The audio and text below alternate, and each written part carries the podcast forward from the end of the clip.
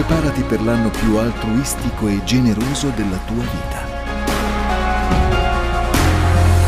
Selfless. Sostenere è più di una parola. Ok. Che bello essere qui, è un onore per me essere qui. Ringrazio anche i pastori per questa opportunità. E non voglio perdere troppo tempo, quindi cominciamo subito, andiamo all'arrembaggio. Mentre pregavo per questa, per questa mattina, lo Spirito Santo mi ha detto una sola parola, fiducia. Mi ha parlato di fiducia e io dicevo, ok Dio, dobbiamo, che dobbiamo fidarci di più di te, che dobbiamo eh, credere che tu sei fedele. Eh, su cosa vuoi specificatamente che io parli? E lui mi ha detto, parla di tutte queste cose. Oh, ok. Diciamo un tema molto singolare, no? E voglio chiedere, anzi prima voglio dirvi il titolo di questa predica che è Un, due, tre, stai là. Sapete quel gioco, ve lo ricordate tutti, ci giocavate tutti, che era Stella, che poi ultimamente abbiamo scoperto che in realtà è stai là e, e ci hanno traumatizzato la vita, la nostra infanzia è stata una bugia, tutte queste cose. Un, due, tre, stai là. Perché un, due, tre, stai là? Perché Dio mi parlava di posizione. Dio mi parlava di prendere una posizione concreta e di rimanere fermi in quella posizione. Quando noi prendiamo una decisione, quando noi scegliamo qualcosa, quando noi decidiamo di eh, fare qualcosa che riguarda la nostra vita o che riguarda il regno di Dio, la cosa importante è che una volta presa quella decisione si rimane là, si rimane fermi. E anche quando sembra che tutto stia andando bene, anche quando noi vediamo che la nostra vita sta circolando bene, tutto sta eh, andando secondo i nostri piani, eh, economicamente, eh, anche sentimentalmente, emotivamente, e quelli sono i primi tre secondi. Sono quei tre secondi in cui noi abbiamo quel momento in cui barcolliamo ma è allo stai là che si vede realmente quanto noi abbiamo scelto, abbiamo deciso di stare in quella posizione. Amen? Amen. E Dio mi, ha fatto due domande. Innanzitutto è importante capire per chi lo stiamo facendo. Noi dobbiamo avere fiducia, ma fiducia in chi? E vi chiedo di prendere Genesi al capitolo 12, dal verso 1 al 5.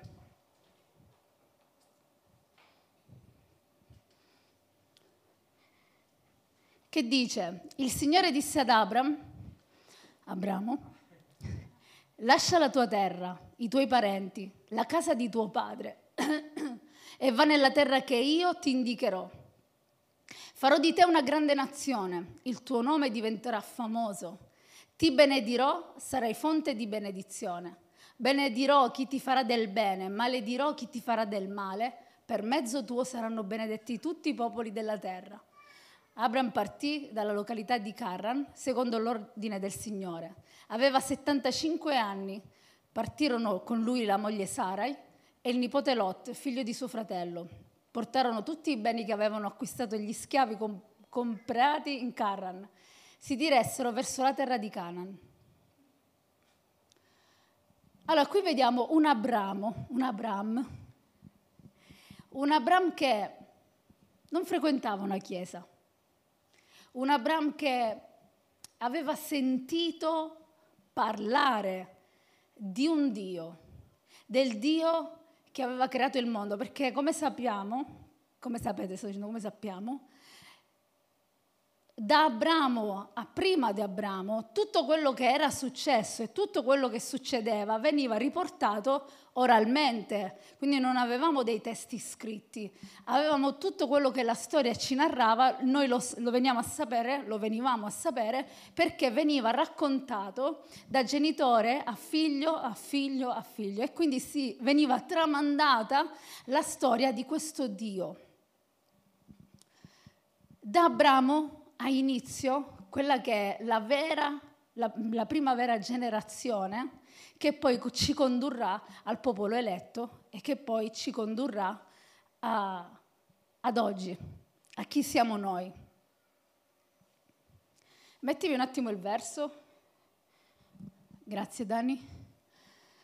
E dice, il Signore disse, il Signore disse, Abramo era considerato l'amico di Dio. Pensate che bello. Abramo, nonostante la sua età, nonostante avesse 75 anni e nonostante avesse una vita stabile, avesse il proprio gregge, i propri, i propri campi, avesse la propria famiglia, lui ha ascoltato le parole di un amico fidato. Perché così come Dio lo considerava suo amico, lui era amico di Dio e lui sapeva che Dio era suo amico e non c'era un dubbio in Abramo. Abramo non è che ha sentito una voce o ha recepito una voce e ha detto Satana via da me. No, Abramo ha riconosciuto la voce di Dio perché Abramo è amico di Dio, era amico di Dio. Ed è una cosa molto importante nella nostra vita, riuscire a riconoscere la voce di Dio quando ci chiede qualcosa, la voce di Dio quando ci parla. Perché senza avere questa intimità con Lui, senza avere questo discernimento anche per comprendere quando è Dio che ci parla o quando è il nemico che ci parla o quando siamo noi stessi a parlare, perché questo ci aiuterà nell'indirizzo della nostra vita e lì noi riusciremo a comprendere cosa Dio ci sta richiedendo, cosa Dio vuole dalle nostre vite. Per chi lo stiamo facendo? Per chi noi veniamo in questo luogo? Per chi noi desideriamo ardentemente vedere un risveglio? Il risveglio non è il risveglio muscolare, non è il risveglio della sveglia la mattina che che quando suona vorremmo non avesse suonato. Qui si parla di un risveglio spirituale, ma un risveglio spirituale si può avere solo nel momento in cui Dio sente che i propri amici lo stanno chiamando. Quando Dio sente che i suoi amici lo stanno desiderando, lo stanno bramando, stanno chiamando la sua presenza, stanno desiderando la sua presenza. Noi stiamo desiderando la sua presenza. Amen. E un'altra domanda che lui mi faceva, prima di questo, mettimi di nuovo il verso, Dani.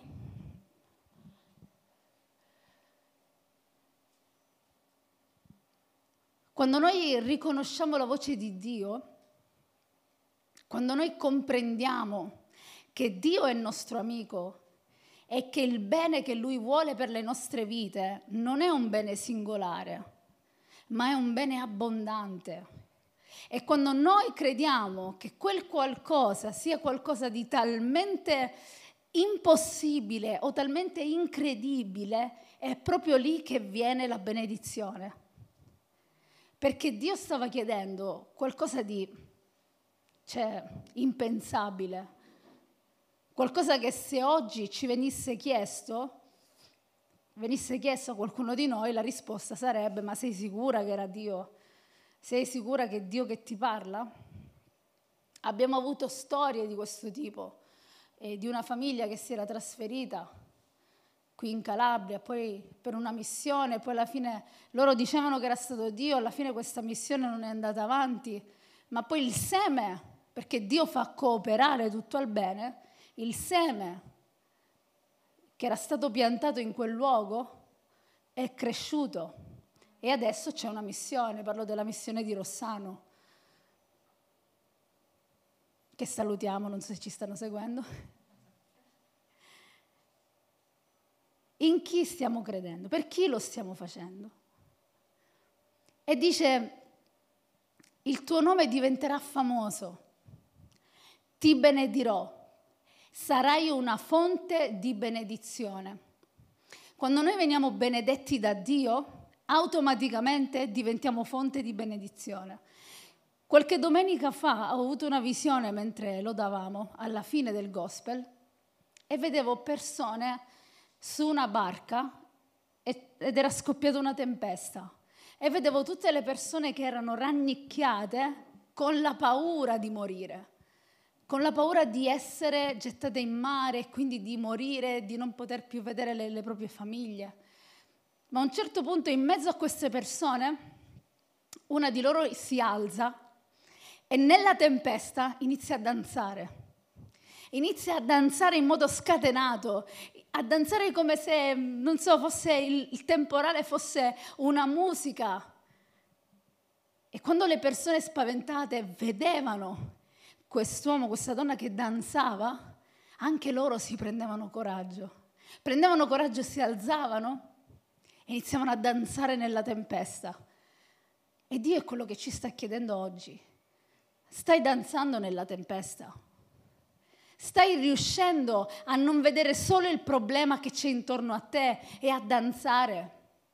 E a danzare come se non ci fosse un domani. E a danzare come se la tempesta fosse in realtà solo musica. Stai riuscendo a non focalizzarti sul problema, ma a focalizzarti sulla soluzione che è Gesù.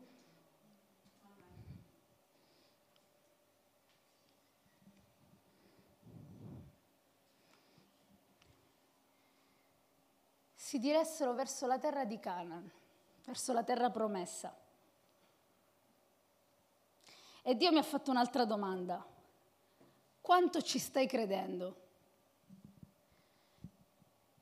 La prima cosa è, io sono amico di Dio.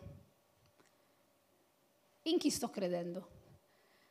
Se io ti parlo del mio amico, io so. Se io ti devo parlare di Ilenia, io so chi è Ilenia. E io mi fido di Ilenia perché ho un rapporto con Ilenia. So che se io ho bisogno di aiuto, lei c'è. Ma se io non, cre- non creo questo tipo di fiducia con Ilenia, io non mi potrò affidare. Non potrò affidarmi a lei. E Dio ci sta chiamando a questo. Innanzitutto a creare un'amicizia forte con Lui perché così quando lui ti parlerà tu avrai la certezza di riconoscere la voce. Così come Abramo riconobbe la voce di Dio, anche noi dobbiamo avere lo stesso rapporto, la stessa intimità, la stessa certezza di quando è Dio che parla. E l'altra domanda era, quanto ci stai credendo?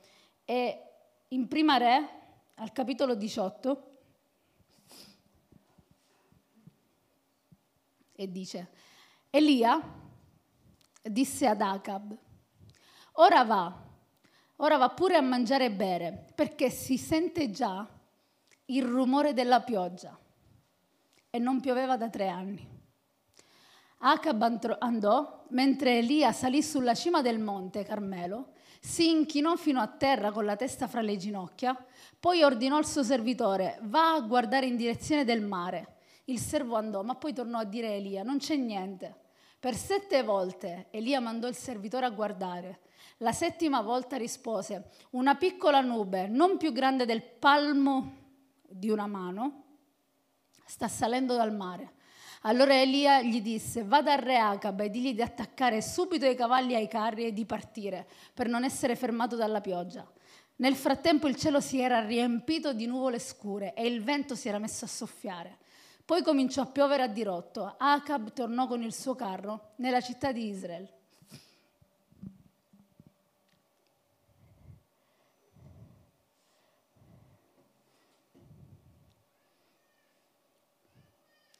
Quanto stiamo credendo in questo Dio? Quanto stiamo credendo in questo nostro amico?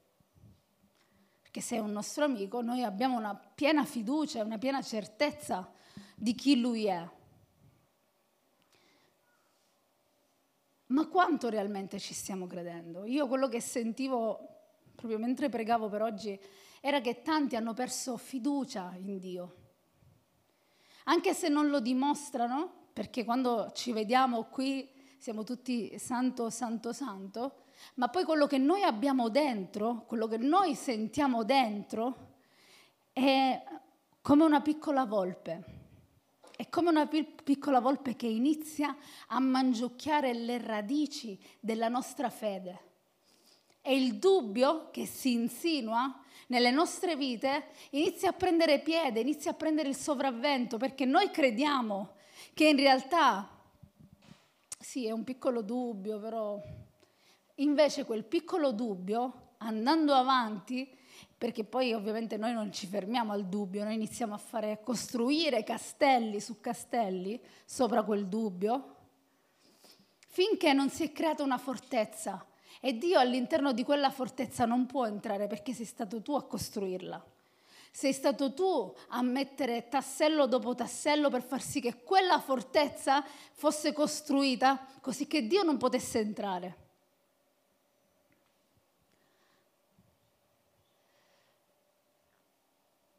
Iniziamo veramente a domandarci, prima di ogni cosa,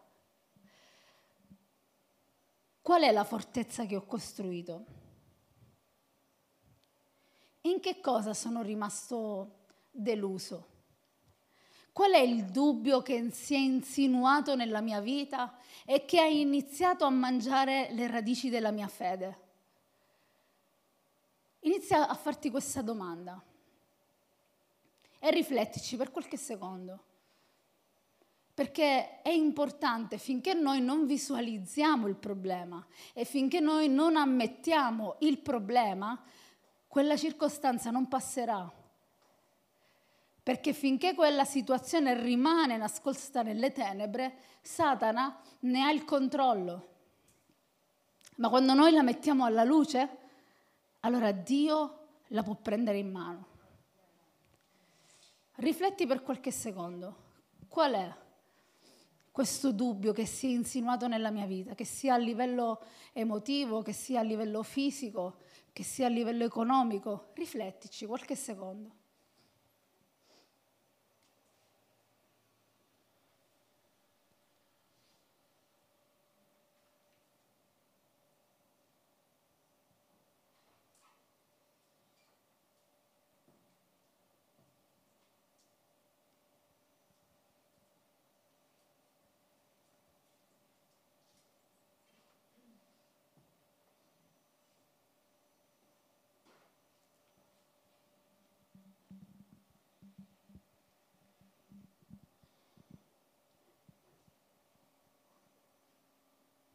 Grazie.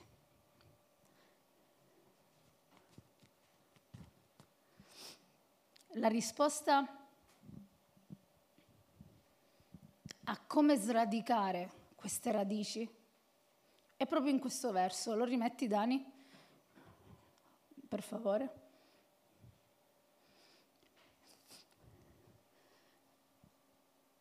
Primo punto,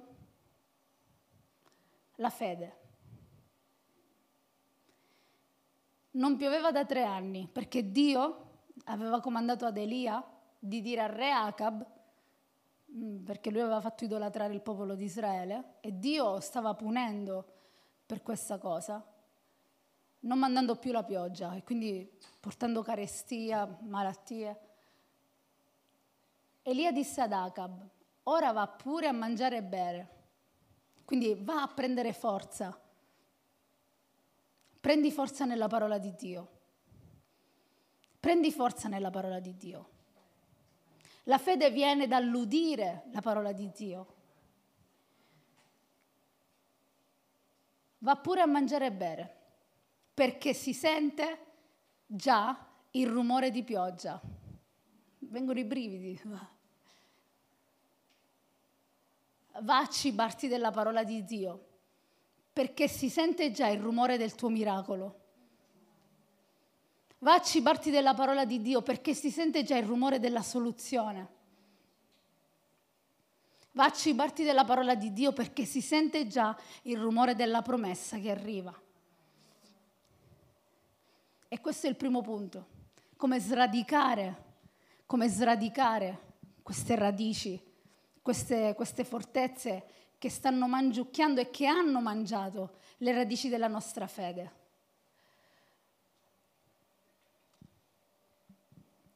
Acab andò mentre Elia salì sulla cima del monte Carmelo. Si inchinò fino a terra con la testa fra le ginocchia. E, e questa è, un, è una posizione che prendevano le donne incinte quando dovevano partorire. Quindi si inchinò fino a terra con la testa fra le ginocchia. Non lo posso fare perché ho il vestito, se no lo facevo vedere. Secondo punto. Si inchinò fino a terra con la testa fra le ginocchia. Arrenditi. Arrenditi. Non cercare di fare per mano tua. Arrenditi. Fa male, le preoccupazioni ci sono, non è facile perché il pensiero è fisso e il pensiero ti porta sempre lì a credere che il problema c'è, ti porta sempre a vedere che il problema persiste, ti porta sempre a vedere che non c'è una soluzione, ma arrenditi. Se ti preoccupi, la situazione non cambia. Questa è una strategia che io applico nella mia vita e mio marito mi odia per questo. Che succede un macello e io sono tranquilla. Però da una parte io ci vedo tipo una cosa buona, certo poi io sono estrema, però arrenditi. Se ti fai venire i capelli bianchi, l'unica cosa che fai è dover andare alla parrucchiera. Cioè non ti risolvi il problema e manco la parrucchiera te lo risolve. Perché il problema non è nei tuoi capelli, ma è dentro di te. Arrenditi. Secondo punto, arrenditi.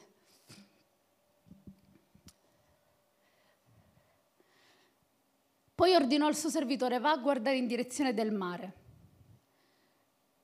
Terzo punto, dopo essersi inginocchiato, quindi dopo essersi arreso, Elia inizia a pregare. E dopo aver pregato, dice al suo servo, adesso va a guardare in direzione del mare. Il servo va, ma poi torna e dice ad Elia, non c'è niente. Elia cosa fa? Per sette volte Elia mandò il servitore a guardare. Questo non significa che ogni volta che il servitore tornava Elia lo rimandava. Elia pregò per sette volte prima di vedere la nube grande quanto il palmo di una mano. Dio aveva chiesto questo? Sì, perché Dio aveva detto, io fermerò la pioggia finché tu non ti sarai ravveduto. E nel momento in cui Dio, anzi nel momento in cui Elia dice ad Acab, vai perché si sente già il rumore di pioggia, è perché Acab aveva ripreso senso nella sua vita, aveva ripreso il timore di Dio. E Dio stava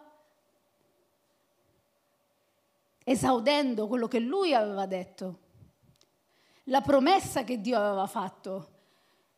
Perché se io fermo la pioggia, io fermo la benedizione nella tua vita perché sei nel peccato, io non posso benedire la tua vita se sei nel peccato, ma se tu ti ravvedi, se tu ti penti, io manderò la benedizione. Quindi cosa stava succedendo? Elia pregò sette volte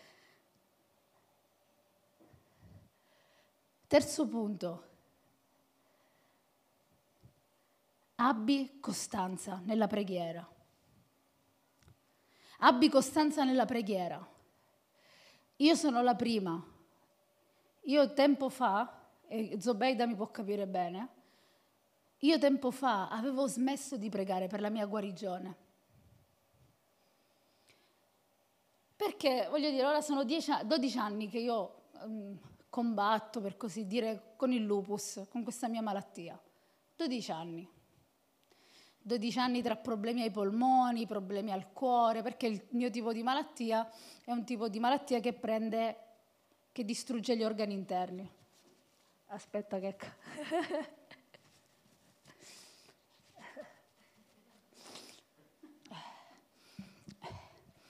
È un tipo di malattia che prende gli organi interni.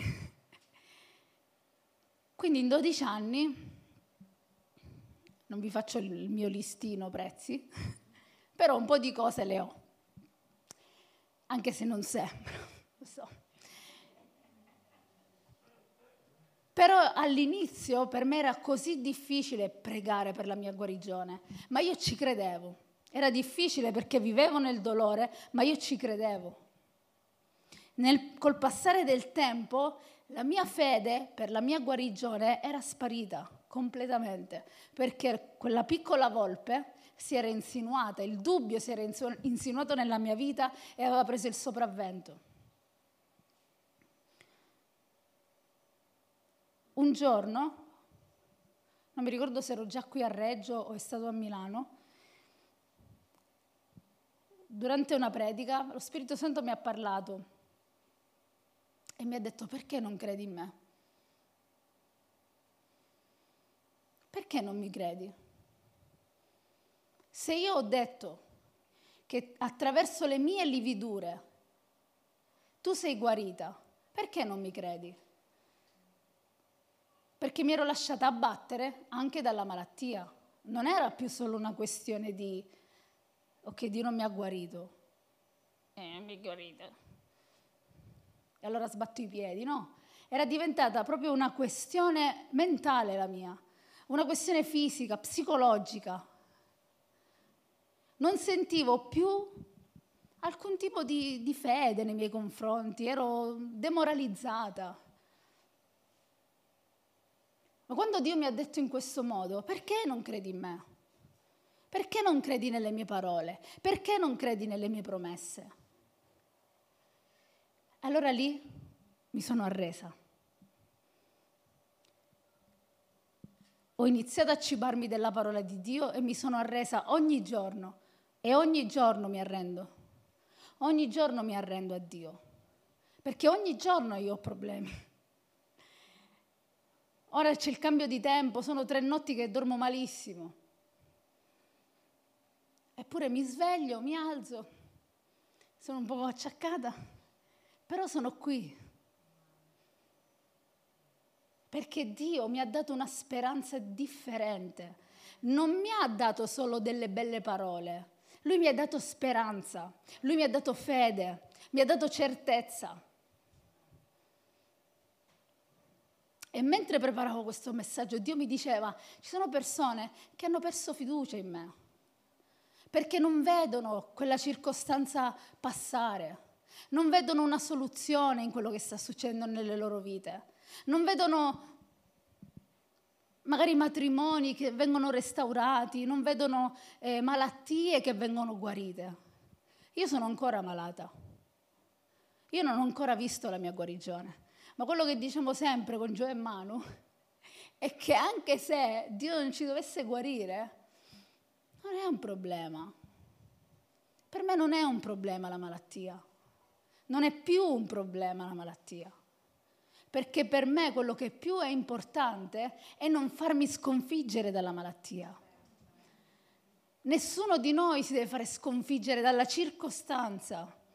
Nessuno di noi si deve fare sconfiggere da quello che sta succedendo, nessuno di noi si deve scoraggiare perché il nostro matrimonio magari non è chissà dei migliori, perché magari il nostro coniuge non è convertito. Non ti fare sconfiggere, ma prendi in mano la tua vittoria.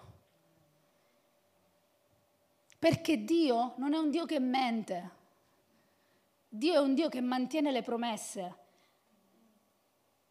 In numeri 23, e abbiamo finito, dice, il Signore non è come un uomo che può mentire, non è come un essere umano che cambia idea. Quando mai? Ma quando mai? Quando mai ha parlato e poi non ha mantenuto la parola? Quando ha fatto una promessa e non l'ha adempiuta? Ora ditelo con me, ma quando mai? Figlioli, ma quando mai? Chi è che l'ha detto in quel modo? Ho sentito un uh. Stiamo veramente concretizzando quello che, quello che sta succedendo, quello che sto dicendo. Primo, cibarsi della parola di Dio, per vedere con gli occhi della fede quello che ancora non vediamo.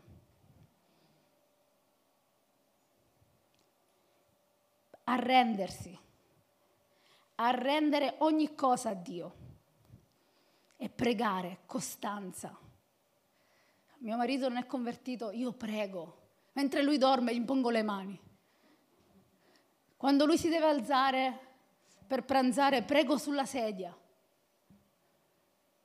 Sono cose che dobbiamo fare, dobbiamo essere creativi, Dio è creativo.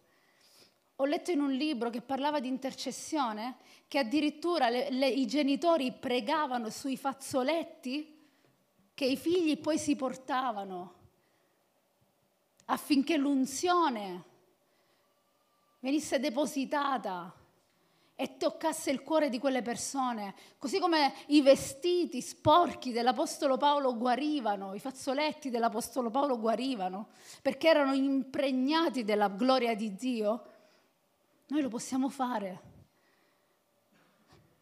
Questo è, tipo, è un consiglio, donne, che, avete, che, avete, il marito non convertito, iniziate a pregare i vest- con i suoi vestiti, mentre, mentre gli stendete i panni, mentre stirate i loro vestiti. Ungete le, le sedie, il divano dove si, si siede lui. Per il lavoro, preghiamo per i lavori. Costanza, costanza, costanza.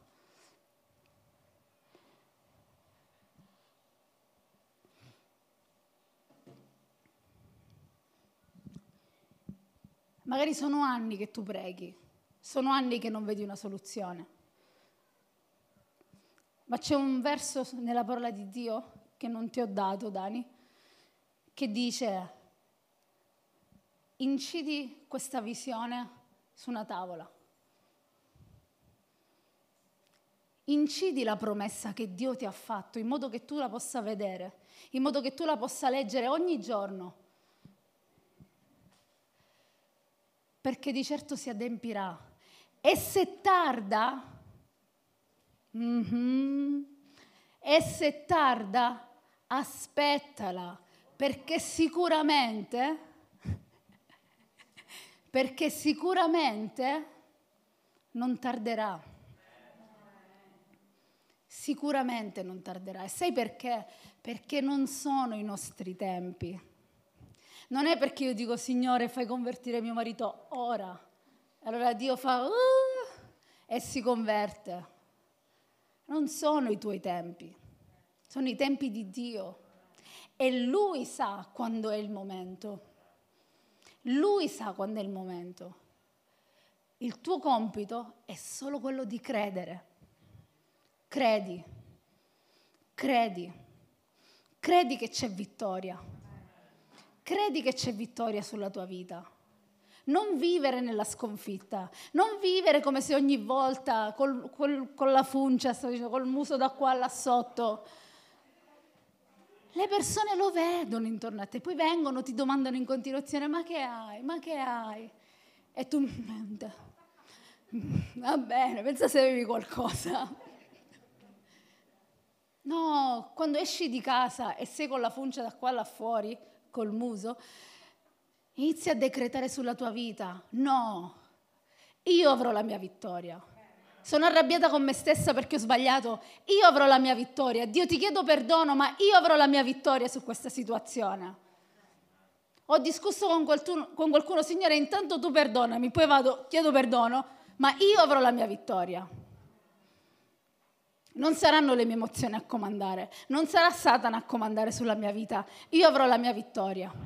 Alziamoci. E non mi fate arrabbiare.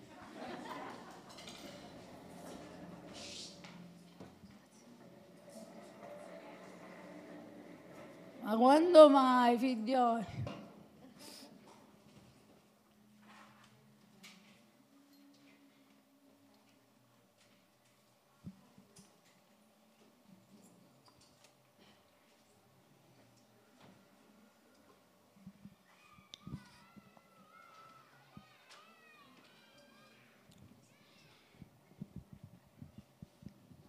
C'era un ultimo verso in Giovanni, no Giovanni De Grazia, Vangelo secondo Giovanni De Grazia, che dice, poi disse a Tommaso, è Gesù che parla, metti qui il dito e guarda le mani, accosta la mano e tocca il mio fianco, non essere incredulo, ma credente. Questa è la nuova riveduta. Tommaso gli rispose, mio Signore e mio Dio, che non c'era stato bisogno di toccarlo, gli era bastato vedere.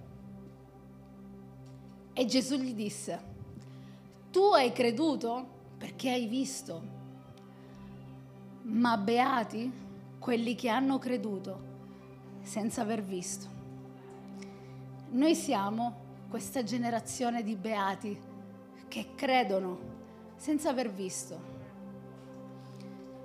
Noi siamo quella generazione di cui Gesù parla.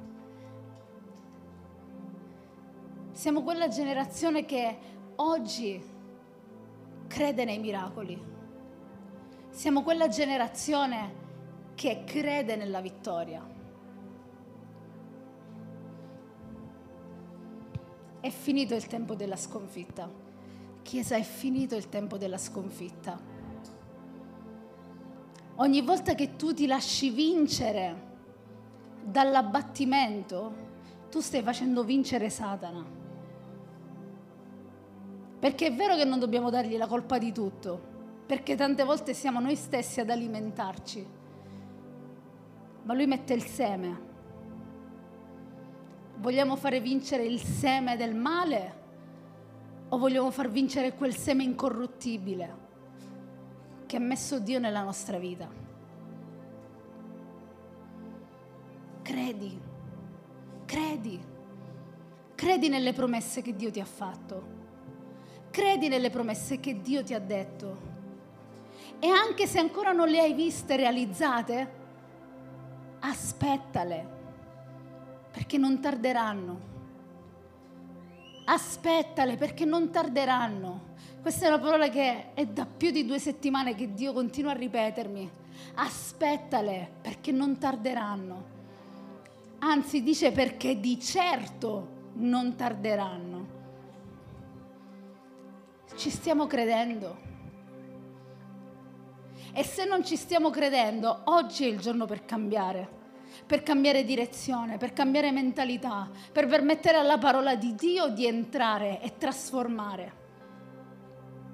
Prima cosa, cibarsi della parola di Dio, bere della sua presenza, così che io possa avere gli occhi aperti per sentire e vedere il rumore della pioggia, il rumore della benedizione, il rumore della soluzione, della guarigione.